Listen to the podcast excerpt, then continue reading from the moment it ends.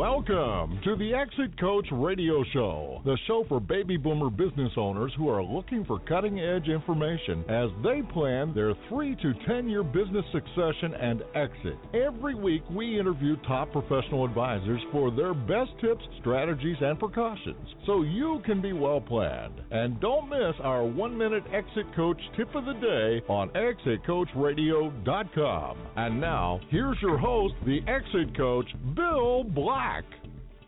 Well, welcome everyone. Thanks so much for joining us. Uh, my next guest is Chuck Gallagher from Ethics Resource Group in Greenville, South Carolina.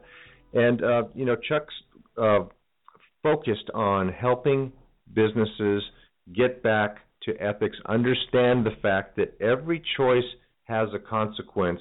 Chuck, welcome to the show. Thanks for joining us. Bill, it's a pleasure. Thank you for having me on. My pleasure, Chuck. They tell us a little bit about how you came to start the Ethics Resource Group and what it's all about. Um, well, Bill, years back, uh, a long time ago, back in the 80s, I was a tax partner in a CPA firm, uh, testified before Congress, written articles in national tax magazines, taught continuing education courses. Thought I had a great career. But you're the exit coach, and there's two ways to exit there's an exit that's planned and thought about and that you help people accomplish and there are exits that are unintended. Well in my exuberance of the, the late 20s my age at the time um i ended up having an unintended exit. I was uh, how do I put this? Overextended and underfunded, or maybe the best way to put it is I had too much debt, and instead of okay. making the ethical choice, I made an unethical choice to help solve an immediate short term problem. I stole money from a client's trust. Now, not proud of it, but I found that it was easy. And the end result of that in creating a Ponzi scheme was it all collapsed, as did my career, with an unintended exit and the end result of it was in the mid 90s, even after making restitution, I was uh, admitted to the federal prison club, became mm. an inmate, 11642058, and found that in fact every choice has a consequence. Mm. Wow, I'm I'm speechless, and uh, uh, I'm sure you, I'm, I'm sure our listeners are wondering what's next. What you what you must have learned from that horrible lesson and the consequences of that. At the time you did it, were you you were just thinking that uh, this will get me out of a jam and and uh, what could possibly go wrong? yeah, actually, absolutely. Um, in fact, not to be funny with this, but I today I'll, I'll go out and speak to groups all, all over the country, and uh, one of the questions, because people will fold their arms and say, well, you know, I would never do that. I would never do anything unethical, because we all believe we're ethical till we're not. But I'll ask the group, how many of you would voluntarily make an unethical choice? Nobody raises their hand. How many of you believe breaking the law is unethical? Most everyone raises their hand. Then the next question, how many of you have driven on the interstate highways in the past two weeks and as the grins start to appear on their face, the last question is, and how many of you have exceeded the speed limit voluntarily by 5 to 10 miles per hour? And most everyone raises their hand. So, yes. through that simple example, you sit back and you start to look and you think, okay, wait a minute. As long as it seems socially acceptable, or as long as it seems kind of okay, in, in other words, as long as we can in our minds rationalize – that our behavior is is okay in my case i'd pay it back. Uh the age old story for anyone that does what i had done back in back in those yes. days. Yes.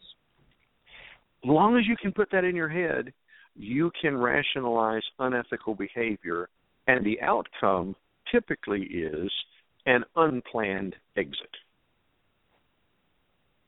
Okay. I get you yeah. From for so for a lot of people that are thinking, you know, I would never do something that would be uh, unethical or against the law. Uh, it it just really depends on where the where they draw the bright line of of where you've crossed it. And again, in most cases, situations like yours, you're justifying it by saying I'll, I'll get it back before anybody even knows it's gone. Is that right? Absolutely. That's absolutely correct. And Bill, when when I was when I was there uh, incarcerated, the thing that uh, number one, the experience really sucked. It just was quite unpleasant. Um, you know, it's everything you see in TV minus a little of the sensationalism, but it, it's not a pleasant experience. But it was the best thing that ever happened to me because I was able to connect the dots with that simple phrase that you used at the beginning of the interview that every choice has a consequence. Now, when I got out, of course, I was a convicted felon. No one wanted to hire me.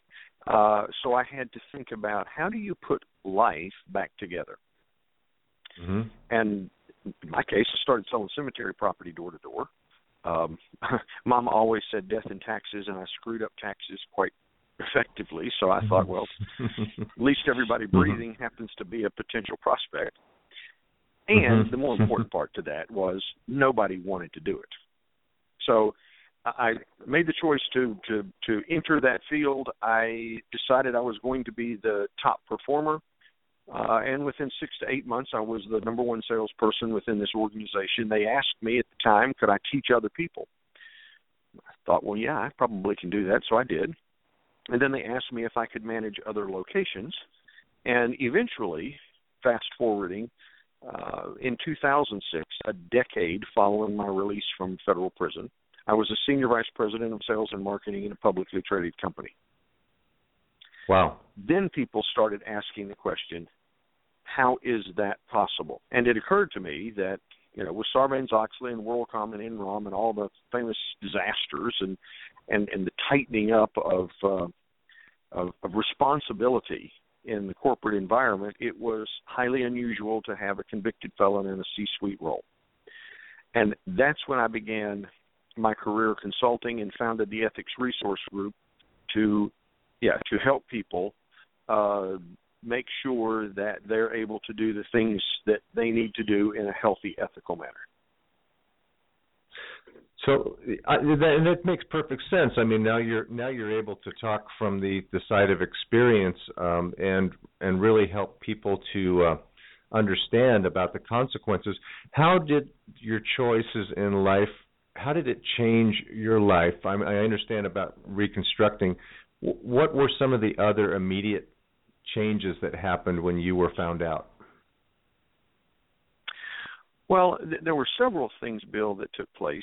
Number one, when the uh, Ponzi scheme collapsed, as they all will, uh, of course, the immediate outcome was uh, involuntarily involuntary termination from my company uh, lost my license as a CPA, lost uh, all physical possessions that had any value other than maybe clothes that could have gone to Goodwill, and it was a uh, a dramatic moment of going from um, you know fairly lofty upper middle class position to nothing. Uh, that was deserved. Prison was a different change that took place.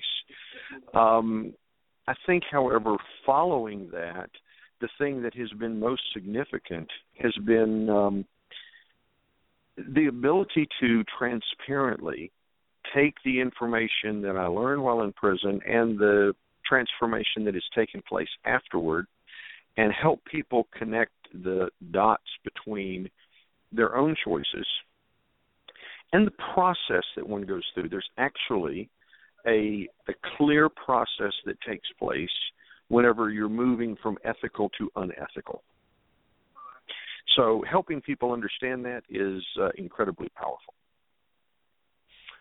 So in your when you consult and when you talk with people, do you do you uh, obviously your story is very compelling, but do you help people to uh, identify what some of those signposts are along the way and um, I mean, I could see like a kind of a scared straight type of a campaign, right? I mean, don't do it because it's it's horrible. What happens is horrible. But on the other side of it, it's do do some do you hear from people that thank you for that because I it helped me realize that um uh I, I, you know, I I don't want to go there, but I, I may be tempted, and I know the consequences now, so I won't. Yeah, Bill, that happens, and that happens fairly frequently. I think probably today, eh, scared straight is valuable but you know with due respect if you're in a if you're in a meeting someplace and you see it and you're impacted by it and there's an emotional connection it's like wow boy i better not do this and then when they walk away the question is what do you have to carry with you that will help you to remember and for most of us for any of us frankly there's three components we're going to go through to make a decision i have to have a need Okay, so let's just, I'm going to make it very simple for our conversation. I, I need to eat lunch. Okay, I'm hungry, so I have a need. Second, the question is, and that, let's assume I'm on a diet. The second is, well, where is the opportunity presented to me to eat? Now, today I'm traveling from Long Island to Dallas. So, in an airport, I'm probably not going to find the most nutritious, healthy food available. It's going to be pretty fast food. But I'm hungry, so I've got to find a place to eat. There's the opportunity, the rationalization do I stop someplace quickly, get a, a Cinnabon? Smells so good, realizing that it completely destroys my diet. But gosh, I'd really like one. And if I could rationalize in my head, well, you know, it's just a trip. It's just a quick trip, and it's one Cinnabon, and it's not going to hurt me. And you know what? Tomorrow I won't do that. I'll I'll do some extra exercise. Well, as soon as I convince myself by rationalizing my behavior that I can break what it is that I should be doing, I'll probably make the choice. The same is true with money, or the same is true with being uh, uh, monogamous to your spouse. As soon as you can rationalize that you can make a choice, and there's probably not going to really be any significant outcome, there is a greater chance you'll make that choice. And when you make it the first time, the odds are dramatically improved psychologically. You'll make it again and potentially again and again, and it becomes a slippery slope into making choices that are not full and effective in our lives. So you have, you have need, opportunity, and the rationalization. And when you compromise your your uh, values or your guidelines for that to rationalize, you're on the slippery slope. That's correct. So then, and the challenge with that formula, then it does it, it start. Then it really starts with your disciplines and your values and your being very strong, strongly uh, uh, tied to those um, disciplines and values. Is that is that the opposite of that formula? Uh, it, that's that's that's important. Um, let me put it this way: when life is in balance, you know, if income is good, if uh, the marriage is fine, if the kids are doing well in school, life is in balance. It's very easy to stick to one's values, to to live by them, to uh, stand up by them, to operate under them.